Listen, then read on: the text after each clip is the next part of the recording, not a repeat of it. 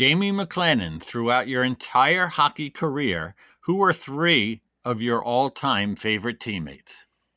Uh, it's easy to say a guy like Jarome Iginla because he's a Hall of Famer, a great player, and uh, it, he would be mad at me if I didn't say him because uh, we are very close. We've got a, a, little boys group that still travels together in the summer. So I will say Jarome Iginla. He doesn't have to be number one, but he is in my top three. Um, Jason Strudwick. I don't know if you know that name. He uh, famous, famous Islander defenseman. Very. I don't. I would say his jersey's not in the rafters yet, but maybe off ice Hall of Fame for for Struddy. Um, Tyson Nash would be another one. Um, you know, kind of a uh, grittier player in St. Louis. And I obviously honor, honorable mention to some of my St. Louis teammates too, like uh, Chris Pronger. I'm very close with. So you know, Prongs. I was just at his jersey retirement in St. Louis. So I I will say this. I'm getting long winded. Um, I was very fortunate to play with some amazing guys, and I'm still very close with a lot of guys. Robyn Regehr, Rhett Warrener, you name it. Like I, I, we have a group text. There's a lot of us still talk. So uh, I'm lucky to only name three, but I could name 10 or 12 for sure. I love those choices, Jamie. I, I, unfortunately, I only know one of the legends that you mentioned, and that would be Jason Strudwick. So, uh, welcome to Hockey Press Pass, presented by Instat Hockey, the Main Street Board Game Cafe in Huntington Village, and by HelloFresh, America's number one meal kit. Our guest is Jamie McLennan, the former NHL goaltender with the Islanders, Blues, Wild, Flames, Rangers, and Panthers, the winner in 1998 of the Masterton Trophy for a, remar- for a remarkable comeback season in St. Louis. And now he's an outstanding analyst, color commentator on TSN, the NHL Network, and many other places. Thanks so much for doing this, Jamie. Well, thanks for having me. It's quite a, exciting to reconnect uh, with both of you. I mean, yeah. uh, we have a long, long history my, going back to my days with the island. So I, I love it. And when you reached out, I was like, I, I, I'm excited. Let me know when. Thanks, Jamie, and thanks also to Lou Pellegrino, who's producing and engineering and is joining us as well. Was there a point in your playing career where, because this is a show about hockey media, was there a point in your playing career where you thought, I'm gonna, I wouldn't mind taking a run at broadcasting or being an analyst? Because I know you were kind of on the coaching track first. I was on the coaching track. Um, I kind of, I would say, I backdoored my way into it as you know, I was always a chatter and a guy who wasn't shy to to you know be, talk a lot. I, I I talked a lot when I played. I was kind of a raw raw guy in the room. So you know, being a backup goaltender, you have to bring something else to the table than just being a lump uh, sitting there. So um, I always felt like maybe that was something I could do. I enjoyed it. I always got along with a lot of the media members and and I wouldn't say develop friendships, but certainly there was I think some mutual respect. Um, I remember kind of at 33, 34 years old, you start to take a look at some, you know, you start to know your yourself a little bit more, saying, okay, how long am I going to play? What do I want to do in my next life? Um, you know, and that's I, I was on the path to coaching. I'll be honest, I loved it, but I also hated it. Um, it, it was it was really weird to go from playing to being you know, associate coach. I, they called me an assistant coach. I was just I was the goalie coach in Calgary, um, and seeing behind the curtain. So all those guys in the room are some of my best friends: Miikka Kiprusoff, Robyn Regehr, Jarome like guys like that who I played with and gone to war with. And all of a sudden, you, the business side of hockey is like, man, oh man, this is, uh, I, you know, I always say if they're saying stuff about those guys, what were they saying about me behind the you know closed doors? So it kind of I always talk about that because uh, the other thing I realized very quickly is as a coach, you can have the greatest day of your life. You set the guys up for success. You do all your pre scouts. you you think okay they're ready to go, and you lose seven one that night, and those guys go for dinner and beers, and you're sitting in the coach's room going, "What the hell just happened?" And the owner's pissed off, and there's you know there's all sorts of things to answer for. So as a coach, you live it for 24 hours a day, whereas players, you just play, and it's better to have amnesia and just move on. So that was my biggest eye opener as a coach. Um, that I love coaching. I love being a part of the team. Still, kind of that dynamic.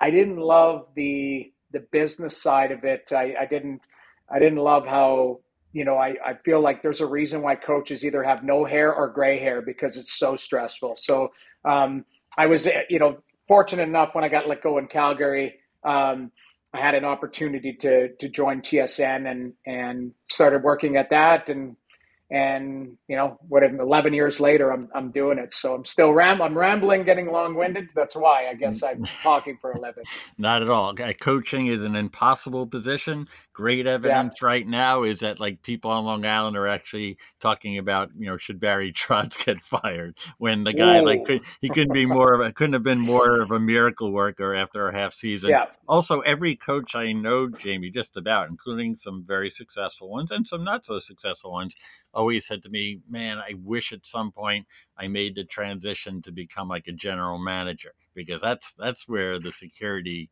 is is more." So my yeah. question on my question on the career though is I've talked to a lot of former players on the show, and they said that whether they went straight from being a player to a broadcaster or with a couple of years in between, they were just kind of thrown to the wolves. It wasn't like there was a training program. Did you have any help, any guidance along the way? Did anybody help you out? I I did. I was lucky, fortunate enough. So my wife works at TSN, and I had met her when she was actually just an intern on a show called Off the Record. So her and I dated a little bit, and then reconnected. And now she's a producer and quite up high up at TSN Radio.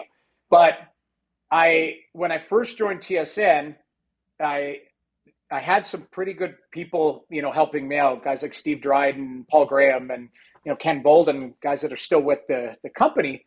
But I said to them, and, and, you know, to your point, Chris, like, it's like they turn the mic on, they expect you just, just go, go talk. And you're like, okay, camera, there's somebody talking in my ear, like, you know, a producer, a director.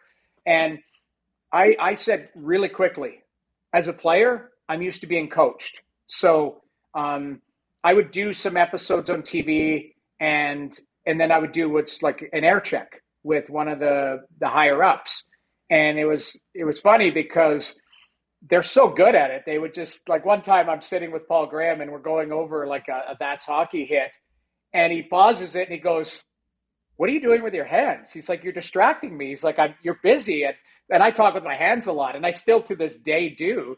And I feel when I get too handsy, I put like a pen in my hand. So he's like, if you put a pen in your hand, you won't poke yourself in the eye with it. You'll keep it down.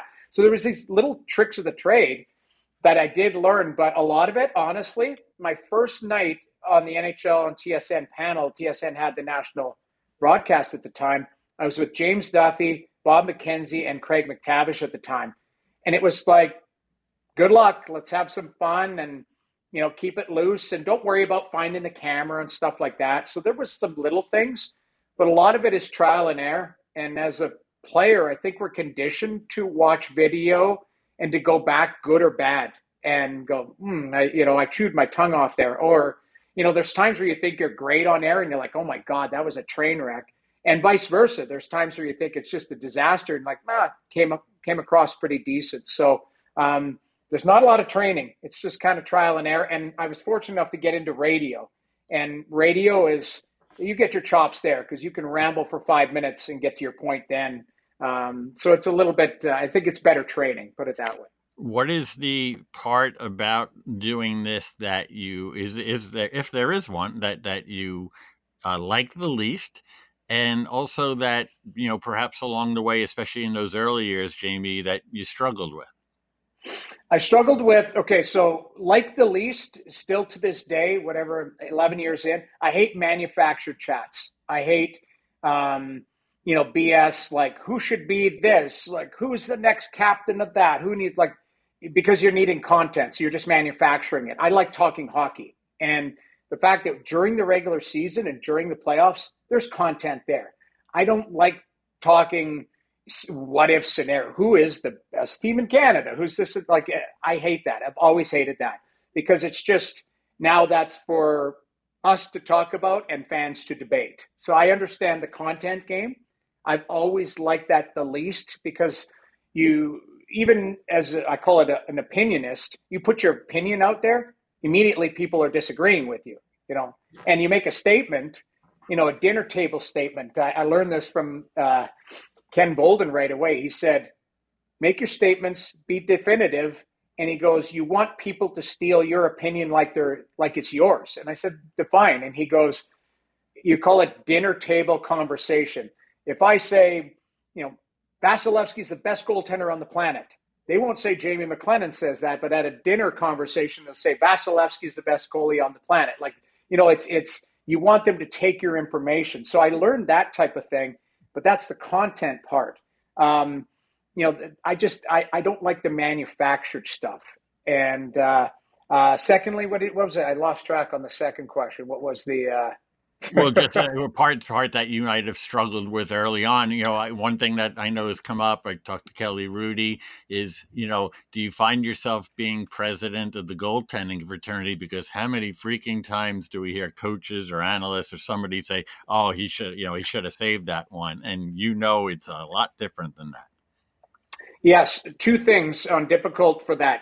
One is what Kelly said, as far as you know somebody's always screaming like why doesn't he just stay on his feet? Why doesn't he do this and that? So you're trying to break things down. Secondly i always found it difficult to be critical of players um, when i knew what i was as a player.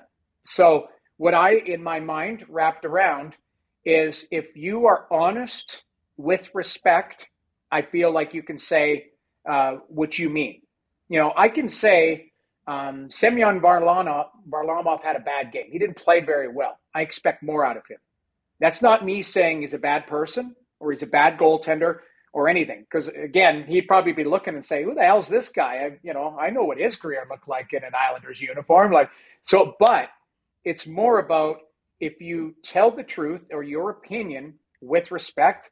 I think I found it tough early on to draw that line because you have relationships with people in the league. You got to you got to walk in that dressing room. But I always felt if I was honest, I would have no problem walking into the room the next day and living with my words. But I think it takes a little bit to be confident to do that because there are some nights where some guys you really like as people or, or as players, they have off nights and you have to talk about it because it's your job.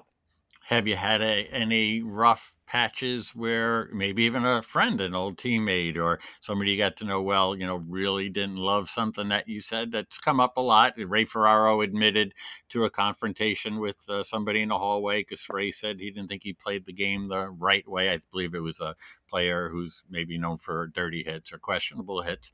Uh, I was wondering if you've had that. Or the worst thing I could think of, knowing you a little bit, although it's been a long time, is somebody just texting you saying, Noodles, you really disappointed me with what you said. that. that would just be a stake through your heart, wouldn't it be? It would be because I would want, like, I'm, I'm somebody I think if, if people need to, we all know the hockey business is small. So you can get somebody's number and nowadays you know, through calling somebody, through texting somebody, it's at six degrees of separation. Um, I've only had a couple times where it's really what's weird has been an agent. I I was critical of a goaltender, which I thought had. I'll just say he had a. I thought he had a rebound issue, and I to this day I still believe he has a rebound issue. Um, but the agent was disappointed in me because he had some personal analytics suggesting that his rebounds weren't that good or were, were very good. And I said, I don't care. These are trained goaltender eyes. I'm telling you right now, like um, he doesn't he doesn't control his rebounds very well. So I had a disagreement with an agent with his client over his client um, through text through a colleague. That was it because I said you know, tell that agent to call me. Here's my phone number. Mm-hmm. And the agent wouldn't call, but then he kept still responding to my friend. Same thing, I had the dad of a player who took two penalties in his first two shifts in the NHL in exhibition, furious with me. And I was like, "Are you are you watching the same game as I am? Your son?" And I'm like, "Why are you upset at me for telling the truth that your son needs to move his feet?" Instead of taking two hooking penalties. And again, it wasn't through, you know, that person calling me or texting me. It was like third party. Was like, this guy's pissed off at you. And I'm like, well, tell him I stand by my words because if we want to go back and watch the game tape, I, I believe I'm correct. So it's weird. You've had a few of these like I guess is it called confrontations? Mhm. But I, I, if I misspeak, the first thing I would do is go, "I'm sorry," because you know what? It, you're, not in this game to piss people off. You're not in. I, we're in the entertainment business. Like you're in this game to sell the game, to to prop people up. If if people have a rough game, I understand that. You you, you talk about it, but I just. I love relationships. I, you know, for the most part, Chris and Lou, I, I, I know how you guys, you guys know so many people. I think 98% of the NHL is, is great people. Are there 2%, you know, pieces of garbage? Sure. That's in life, man. Like I, you know, I, maybe that, that formula is a little more or less. I don't know, but I just, I think for the most part, like I think there's some great people in the league and I, I, I love having relationships with them. If you needed to know, if anybody needs to know what a small world this is, and if I mess up this story, because you might not even know it, you can correct me. But years and years ago, I was asked to go on a radio show that I believe you were one of the hosts on. And uh, I playfully made some reference to, like, oh, yeah, I remember Jamie when he was backup goaltender. I'm like, I don't remember what. And the producer, who's your fiance, like, yes, my wife now. you know?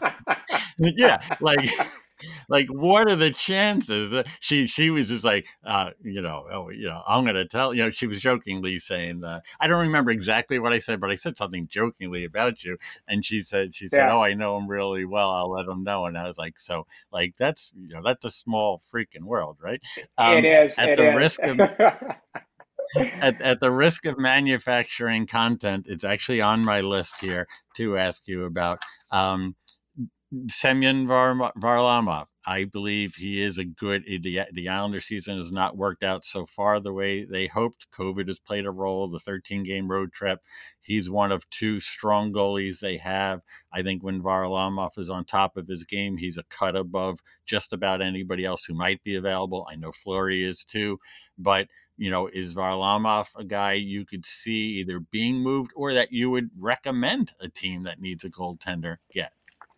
If I'm Edmonton or Boston, I'm looking to stabilize or upgrade. Now, Boston has Ullmark and Swayman, but I just, I think in a candid moment, if you ask them, I think they thought Rask was going to be available to them. So they kind of, you know, you had Ullmark there on a, on term. And Swayman's a good young goaltender, but, you know, you've got Bergeron, Marchand, you know, those guys are now 30 plus and, you know, the window is closing. I think Boston still wants to be a, a team that is a threat. Um, would they look for an upgrade? Absolutely. Edmonton, same situation. You know, Mike Smith and Koskinen, and if you believe that that tandem is, let's just say average, average NHL tandem, they're never available together. It's either, you know, Mike Smith's been hurt two times for stretches, like months at a time. So it's like, okay, go play Koskinen. Okay, well, he's not a number one. So what you have to play him like a number one. Oh, and by the way, you got a 22 year old in Skinner that comes up. So I would say Varlamov would be attractive to both. Now, remind me, what's left on his deal? Uh, does he have one year after one year after this year? Okay, so at, one at like around five million, which is manageable. Yeah, I think it was number one. Yeah, exactly. I thought it was five too. See, he's a guy that would be attractive for me because, you know, in the right situation. Although I'll be honest, is there a better situation defensively for a goaltender than playing on the island? I mean, mm-hmm. there's, you know, that team doesn't give up a lot of high quality chances. They don't, you know, they're very structured. I, I know I feel bad for them on so many different fronts because of the 13 game road trip, because they got jammed up. That what didn't they play four games before the league shut them down with basically the three of us playing for them? The, like the at, three at, of us and nine guys, you know, Hutton and people like you know, with respect to, yeah. to Mr. Hutton, like I just didn't, you know, oh, I, they have him in Bridgeport. It was bad. They they they sat at one point nine regulars were out. Yeah, and and you know it's been one of those seasons where it's just uh, it hasn't gone their way. I like that situation. I think Sorokin's a really good goaltender.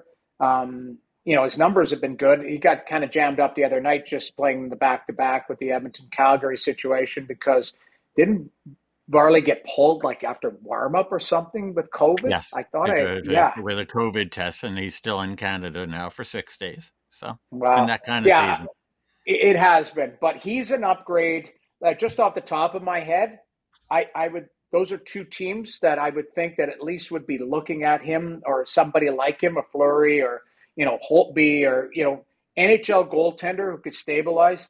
If I'm Edmonton, you're right. You're looking maybe past this season, so the extra year on the contract might be attractive uh, for a guy like Varlamov to stabilize that position. Okay, I got a quick read here, and when we come back, I got I actually had like eighty-seven questions to ask you about the Islanders. Right. I'm gonna I'm gonna try okay. to edit myself as I was prepping for this. I was like, oh wow, he was there for that. He was there for that. He wore the fisherman jersey. He wore so. Yep. Uh, when we come back, did you spend did you spend any time in Huntington Village when you were uh, on the island? Main Street. I did, but that that's kind of like a rich area. I lived in like Glen Cove in, a, in like a basement suite. I didn't. I did. Keep in mind, go back and look at my salary structure back then. well, yes, that'll be part of it. Main Street Board Game Cafes in Huntington Village on Long Island's North Shore. Games for sale and games for play. Food and drink, beer and wine, fun and friends. Bring the magic of phones down Eyes Up tabletop board games to your family. Their staff will help you find the right board game for you. From card and party games to games for families to strategy games, they have it all. Get off your screens and unplug your game for a night your family will remember. Looking for groups to join? Their Magic the Gathering, Dungeons and Dragons, or Warhammer communities are welcoming for all. Located at 307 Main Street in Huntington Village, go to mainstreetboardgamecafe.com for more information. Main Street Board Game Cafe. Find your crowd, unplug your game. So, where do we begin? Okay, draft day 1991. Islanders were a dynasty a decade before. Wind up uh, having a good run a couple years later. What do you remember about draft day 1991, second round, I believe? Uh, well, third round, but the fourth pick in the it's 48th overall. Now, so now, now it would have been. I, I, would be second round, and I tell people that nowadays too. There was only like 21. I think San Jose was coming into the league that year because Patty yeah. Falloon was. A so let's go with pick. it. High, sec, high second okay. round. Low second. High second rounder. Okay, let's call it that. Um, the the coolest thing was for me, kind of a funny draft story. So Eric, that was the Lindros draft. So it, all eyes were on Lindros. You know, in Buffalo doesn't put the jersey on. Like, you know, uh, I had spent some time with Eric because I was a, a, CHL award winner and he was winning MVP of the league that, or the CHL that year. Um, so I was sitting right beside, like, if you actually go back on the Lindros draft, like I'm sitting, like I'm kind of, he wanted me to sit kind of by him. So I'm right there. Um, the weird part is I'd spoken to the Islanders scouting staff several times, like several times. So I knew that I was on their radar. But I'd had, you know, you have like meetings with teams and stuff. And my agent was back then there was 12 rounds. My agent was sure that I was going to go. I was the second rated goaltender to go um, behind a guy named Mike Torchia who played in uh, Kitchener. And he ended up being drafted by like Dallas in the fourth round that year. He dropped. So um, the second round uh, comes around and I'm not lying. I'm sit. I had several meetings with Detroit, and like four or five, like in-depth meetings. And Detroit is choosing, and they're like Detroit Red Red Wings from choose from Lethbridge of the Western Hockey League, and I'm like sitting there. My heart's like, oh my god, oh my god, Jamie. And I, I go to get up, Pushor, and I'm like, oh, and Push was with me. Like actually, I played in junior with Push, um, so he was sitting in our group too. So he ends up getting drafted. I was like, oh my god! And my agent leans back and he goes, I, I thought that was going to happen, but he's like, you know, maybe the Islanders. So then that that fourth pick in the third round comes, and the Islanders take a timeout, and I'm like, oh my god! Like now we're in like now I'm starting to get rattled, and they ended up taking me and get down to the table. It was so cool I will say this I was so proud on so many levels. Like, think about that organization from a young kid, Dynasty, Al Arbour, Bill Torrey. Like, you know, there's the, the the organization just flooded with legends, and all the legends were around. Like, you go to training camp, and it's like, hey, there's Clark Gillies, there's Bobby Nystrom, like Billy Smith is my goalie coach, uh, Butch Goring's the coach in the minors. Like, the the team was just you know, they did a really good job at that time, kind of just uh, having that winning culture that that that just the people around you. Like it was uh, so neat so classy so on so many levels very intimidating. Um, but it couldn't have been a better spot for me as a young kid just you know st albert alberta kid going to training camp and seeing what happened and you know i got lucky enough the first couple years kind of little you know little taste up and down but my third year that's when i made made the team and in 93, 94, you, you wind up playing uh, the, the, season, and it winds up being Al Arbour's last season as an NHL head coach. Uh, positively, negatively, I mean, goaltenders, I imagine, sometimes got the wrath. I don't know. I don't re- recall. But what was your personal experience along with Ron Hextall playing under Al Arbour? Um, nothing like, honestly, I cannot, and I'm not lying I cannot think of a negative thing that Al Arbour ever did that had a negative impact on our room, on our organization, on the team. He was so smart. He was so cagey. Like he just knew, like, this is a guy that I think of it when you have a coach that has all the answers. Like he had the answer to everything. You would ask him a question, and it was like, you do this because this will happen. Like he, he was just it was almost like he he had seen it all nothing intimidated him and he was so poised yeah did he give guys heck absolutely that was that was al's thing like he wasn't shy to give ray ferraro a jolt or pat flatley or you know some of the you know he left hexy alone because he knew hexy was is as, as intense as anybody like i never i always look at my career and i had amazing mentors because I had Al Arbour as a coach. I had Bill Torrey as a GM. I had Billy Smith as a goalie coach. I had Ron Hextall as a partner. And I had like Pat Flatley as a captain, Stumpy Thomas in the room, you know, Benoit Hogue. And then there was some young guys, myself, Travis Green, Marty McInnis, Scott LaChance, Ziggy Palffy. Like there was, you know, Darius Kasparaitis. Like there were some pretty good players coming up. So I was really in a good situation. But when I think of Al, I just think he was really funny. Like I just I he would he'd have these one liners that like even if he was pissed off, he'd have a one liner for somebody. And it would just kind of it wasn't at you, it was really funny. If it was at you, you're like, oh my God, like I'm I'll probably cry later, but I'm not gonna let him see it now. But it was he was awesome. I I I tell a quick, quick story. Like my first ever NHL game, um, we played a, a neutral site exhibition game against Boston in Albany at the Knickerbocker Arena or something like that and they start me, and I'm terrible. I think I allow the first three shots, and it's just a disaster. Like I'm, I'm so rattled. I'm in my own head. I can't even, you know, I can't make a save. Al calls a timeout, and I go skating over the bench, and I can see, I know he knows I'm rattled, and he goes, he leans over and he goes, if I flip the net down and put a bird in there, could a bird escape? And I was like, what? And he's like, just think of this. If I flip the net down and put a bird in there, could a bird fly out through the netting? And I, I like, and then the refs like, it's like, okay, let's play, let's play. So I get back and I'm staring at him as I go back to the net. And he's like, think of that. Think of that. Could the bird get out? And I was like, what is he talking about? And I ended up, we ended up tying the game and it ended up being a 5 5 tie. And after the game, he comes to me, he goes, Do you have my answer? And I'm like, No, I don't, I, I don't know what you're talking about. He goes, Good. Neither do I. But he goes, You were so rattled, I didn't know what the hell to say. I just had to say something to get you out of your own head. And I was like, Oh my God, he's a genius. Uh. Because he saw that I was, you know, fragile, I was overwhelmed, and he just got me out of my own head. And it was unbelievable. Like I just that's that's the type of coach you're dealing with. He just knew, you know, what button to press to kind of get me to settle down.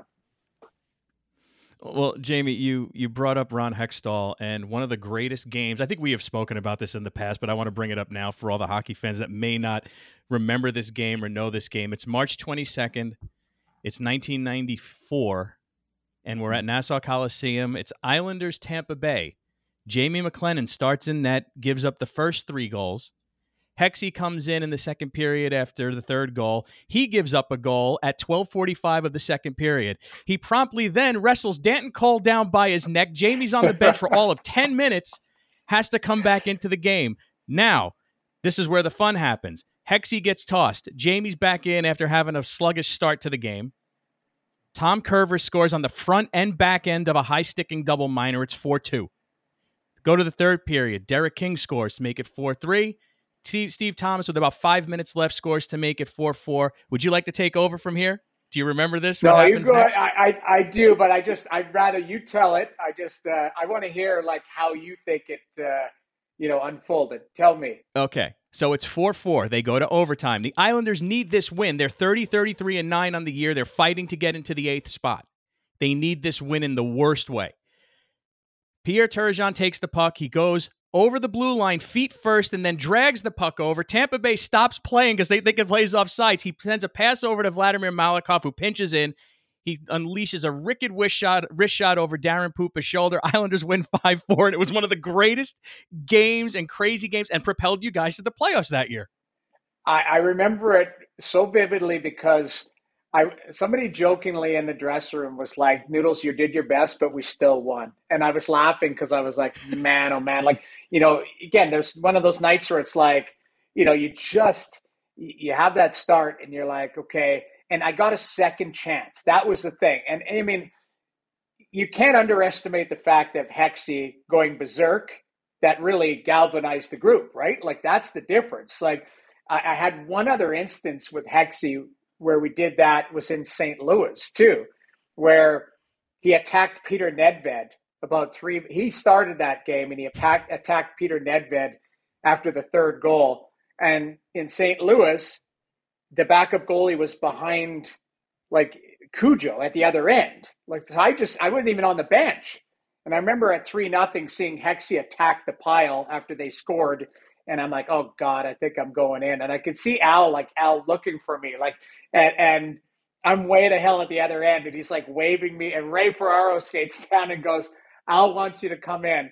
And the door comes open and Cujo's laughing. He goes, Good luck, kid. And I'd like skate down and we ended up tying that game, tying five five.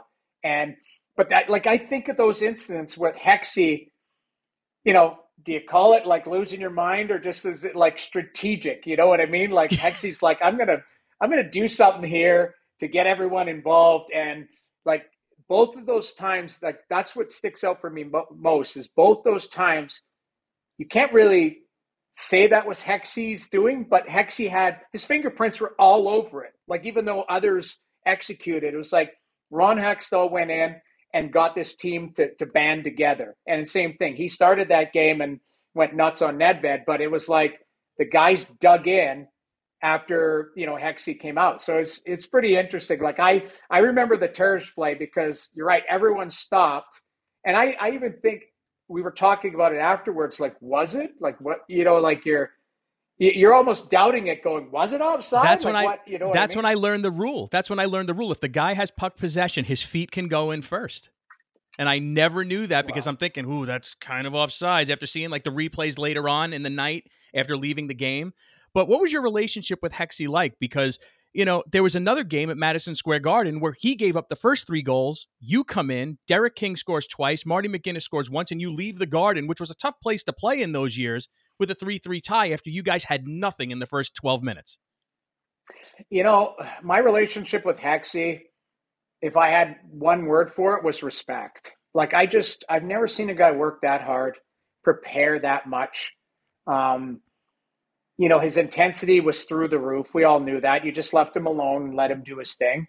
But man, was he like such a great mentor for me as far as work ethic, the way to prepare, all of that stuff. You didn't, you know, he was a more physical guy. He liked to be involved, engaged with with guys physically, handled the puck. I still think he's the greatest puck handling goaltender of all time, and nobody's even close. Nobody. Like, and and there were, I mean, Marty Brodeur. There's guys that have scored goals. There's, I remember Bob Froese being our goalie coach, and Froese would have me chart how many times Hexy touched the puck and what he would do with it during a period.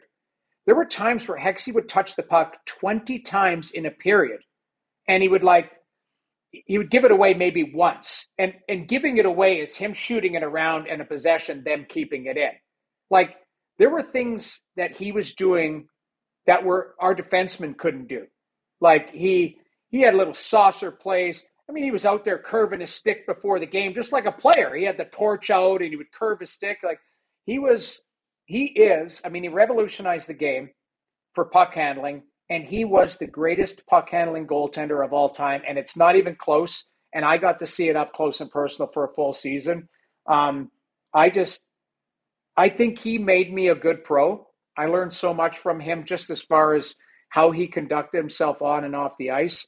And, you know, I, I, I wouldn't say that I've maintained a friendship with him, but when I do see him, I get to, you know, I, I have a good chat with him. And I just think he's a really, I, I'm sure you guys have chatted with him. He's a kind man and he's nothing like his on ice, per, you know, persona, put it that way. He was absolutely fantastic for me to work with the one season we had him. I'm a, I'm a huge fan. So, um, to to look at the totality of your Islanders career, and nothing ever goes how any of us uh, would like, but it, it was really like startling for me to see. We had Bruno Gervais on a while ago, and he kind of transcended over two mini eras of the Islanders, ERAS, and so did you because you were with that group with Ray and Pierre and everybody, and then you were there three or four years later because Don Maloney uh, made all those changes and things went off the rails, and then Pillsbury and everything. So you know, but it, it, just it's really startling to see you know Drape, and I hope none of these are uh, nightmares for you. But uh, Lorenz, Fitzpatrick, Soderstrom, Salo, Tom Draper, Hexy, obviously, you know, Jamie McLennan, like, did did we, I'll say, because I was there, like, did the Islanders botch your development? Like, how do you look back and and, and do you do you just say, hey, this is just how it happened? Yeah, no, they didn't botch my development. I think they they tried to develop me the best way they could. Um, you know, Billy Smith was there. They got me down to the East Coast League that first year because he was adamant I just needed to play hockey. And with Fitzpatrick there, he said, You're going to be number five in the system. We're going to keep three at the NHL level, two at the AHL level. And if Fitzy needed to come down to the A, you're going to go to the East Coast League and play games. And they were transparent right from day one. They wanted me to play 50 games that first year. They were like, We need you to play 50 um, wherever it is. It's not a slight on you. We, you know, this is about development. So they use the East Coast League as a development tool. Um, the I think personally, what hurt my development was the lockout in 94 because I should have gone to the minors and played. And at that time, I believe I just kind of they kind of handed me the reins to be the number one because I, I don't know if they traded Fitzy and I think it was Soderstrom that came in. Sal Salo was in the minors with um, Denver, I think it was.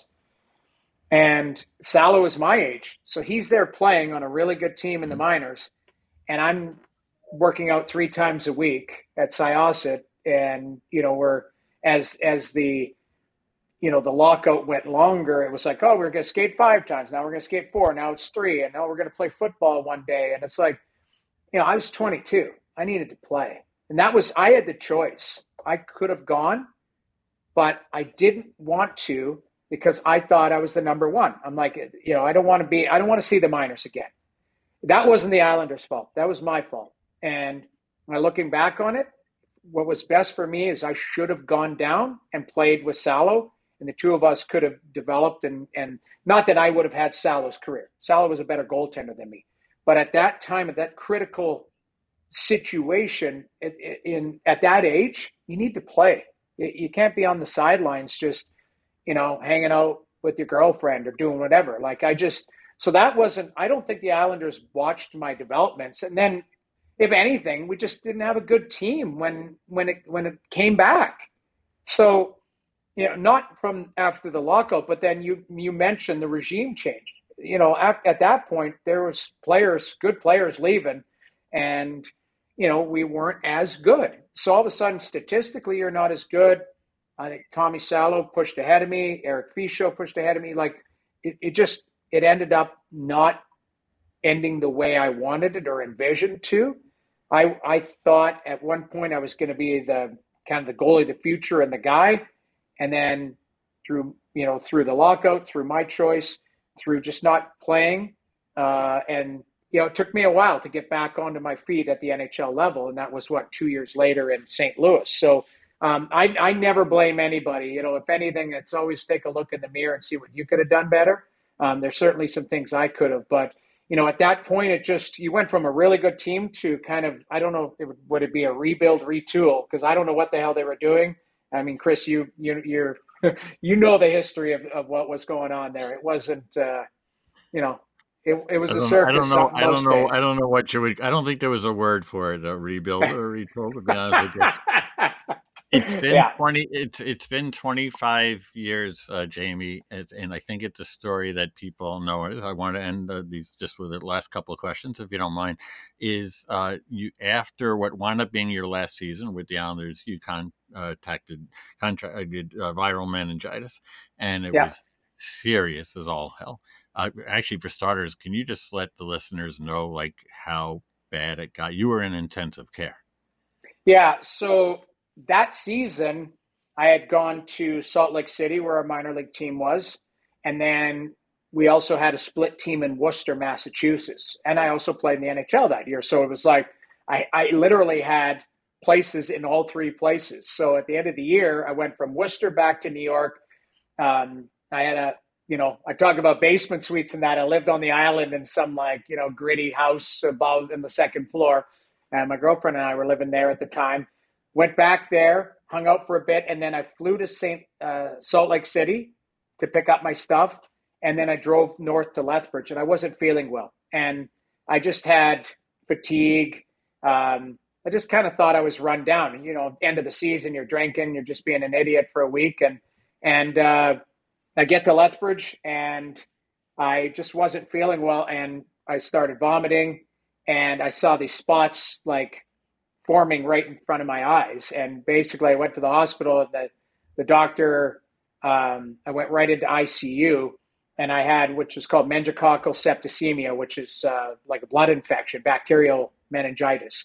And I was in the ICU for, you know, a week, had to reteach myself to walk. A lot of times, um, had that hit me somewhere else, it probably would I probably wouldn't have made it because the doctor told me I had an hour to live. At that point, it could just stop my heart. Uh, but I happened to be in the hospital when all that happened. So um, I think it hits like a I don't I don't know the statistics now, but back then um, most people have the natural antibodies to kill it. Mine didn't, or my body didn't. So um, I spent a month in the hospital, and I reteach myself to walk. I knew how to walk. My muscles just weren't you know responding and uh, lost like 30 pounds. But I was fortunate enough that it was at the end of the season, and obviously the Islanders didn't renew my contract. Uh, different story, long story. I'm not here to slay slay uh, mud here, but um, the St. Louis Blues signed me. Mike Keenan signed me. He uh, actually, what's crazy is because I had ended the season in Worcester, and that was a split team with the St. Louis Blues. They kept an eye on me while I was in the hospital, and they knew I was going to have a full recovery, so they signed me to a two-year deal. It was a two-way contract, so I could work my way back. And the year later, I was back in the NHL, but playing for St. Louis. So very scary, you know, getting a phone call or getting having to call my parents and say, "Hey, you know what? My heart could stop here." And uh, but I, I made it through it. It wasn't my time to to go. That was 25 years ago. I'm 50, and that happened when I was 25. So um, I'm very fortunate, but uh, it was very scary, to be honest. Is it is it a life changing thing? I mean, you were always a good guy. We know each other pretty well, but I mean, does that just like give you a, another outlook? It does because I was a high anxiety guy, and I think I was always a high anxiety um, player. And I think it taught me to kind of just enjoy life. Like I, I, I don't want to say I went crazy after that, but I like I, I certainly would enjoy myself on and off the ice, and and you know like uh, and what I mean by that is is I just didn't stress as much as I had those first couple years. Um, my whole focus was tunnel vision, hockey, hockey, hockey. I was nervous before games, not sleeping, that type of stuff. To the point where after that, I was like, you know what, I'll be fine. You know, like it it and I just uh, I think it helped with my mental makeup and my psyche. But I certainly enjoyed life a lot more after that. But I will say I knew my body a lot better too, knew the limits I could push it to, and knew where I was uh, I needed rest and and rehydration and all that. So. Uh, yeah, I did change a little bit mentally and physically for sure after that.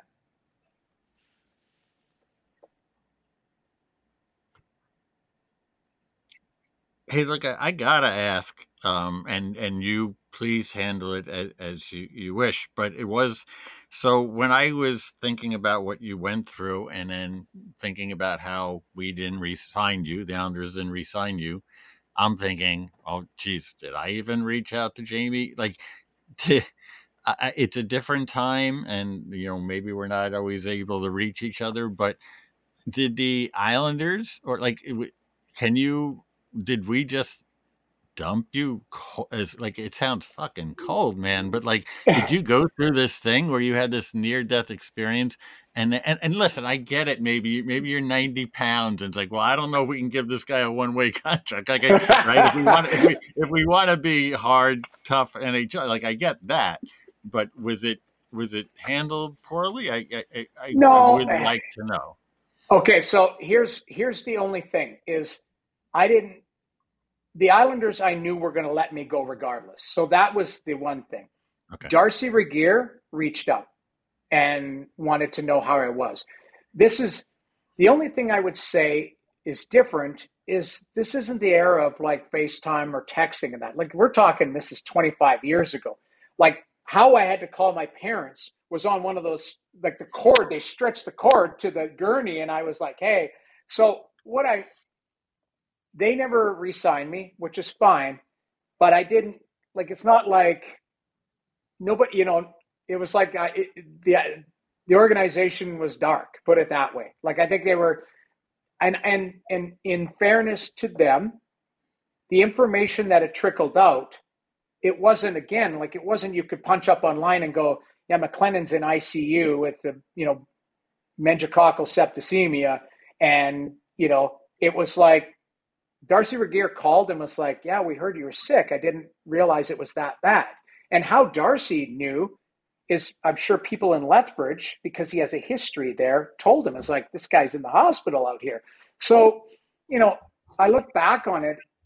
Is it, did they leave me out in the cold? No, I don't look at it as like, oh, this guy's, you know, you know, but it, there wasn't, uh, you know, it wasn't front and center, put it that way. Like St. Louis, I, okay. I will say that. St. Louis, like Jimmy Roberts, because he was my last coach, called and checked. How are you doing? All of that type of stuff. But, you know, I, yeah, at the end of the day, it, it, I wasn't abandoned by the Islanders, but it wasn't, they weren't at the front of the line checking on me either, put it that way.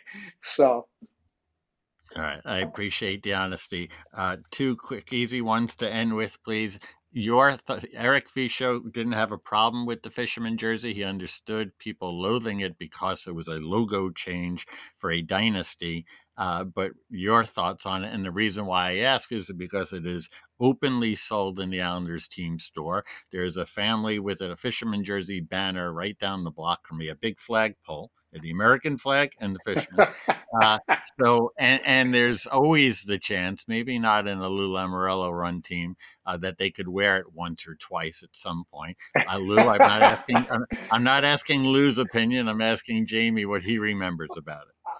I, okay. First and foremost, and I, I am in the minority of this. I loved my gear setup. If I've got a picture still and I'll send it to you guys if I can when I when we hang up.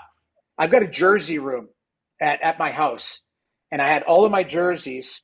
Uh, my wife, you know, said once for my birthdays or whatever, she did one of my jerseys uh, from every team. So I have a mask, my gloves, pads, an eight by ten, and my jersey. And I've got six of them because I played for six organizations. I don't have my fisherman jersey because I tried to buy it. The person who owns it wants like $700 for it, something ridiculous. And I was like, all right, I don't need it that bad. I might get a replica made. But I loved, there's a picture in that room of my setup. The colors, I loved them. I loved them like for a goaltender because goalies always need to match and all that. I understood the history of it. You get, I mean, this is a legendary organization. Legendary. We just talked about Al Arbour, Bill Torrey, like, you know, dynasty.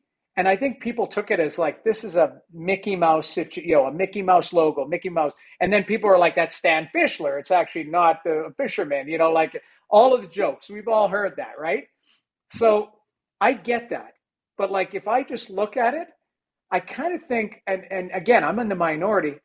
It's kind of neat to be a part of that because I don't know if it'll ever come back.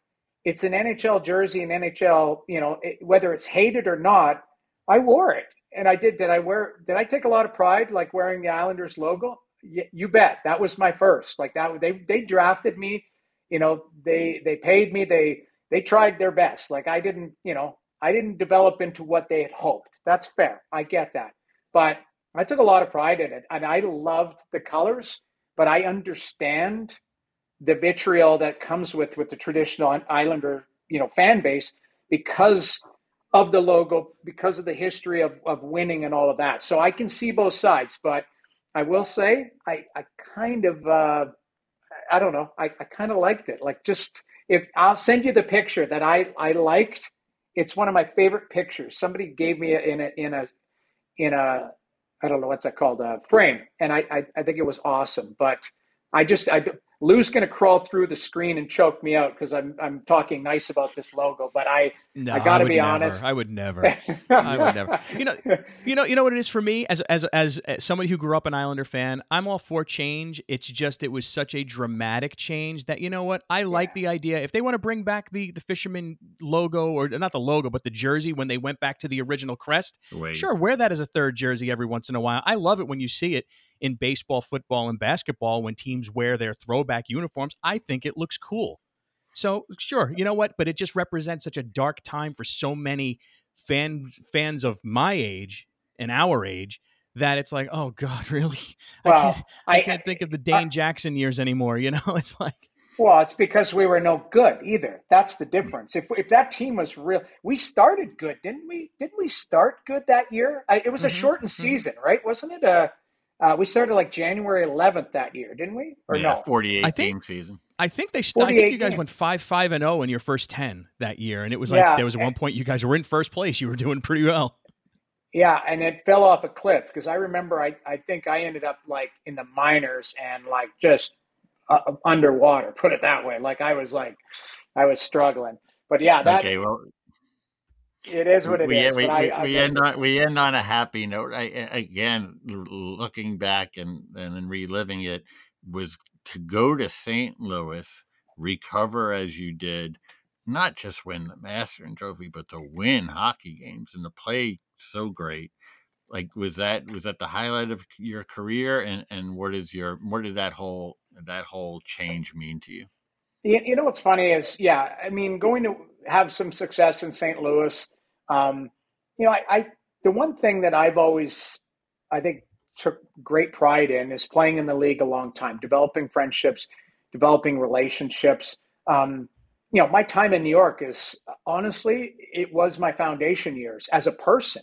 Like I, you know, I, I lived at Vincent's Clam Bar, man. Like I was eating chicken parm the size of my head, like it just for for you know pregame. Like it was, you know, that type of stuff was like the greatest like for me that was life. Like I, that's what i i'm at you know mckeeb's on hempstead like with all the hofstra you know uh, students drinking. They only took cash because there was no credit cards. I was i i remember like being in the parking lot after a game i would change into a t-shirt jeans and a hat so i could go hang out uh, on uh, with hofstra campus because i was 22 like i i have nothing but fond memories of the island and then going on to St. Louis, it was kind of the maturation of me as a player and a person because, um, you know, I kind of grew up a little bit more, a little bit more focused.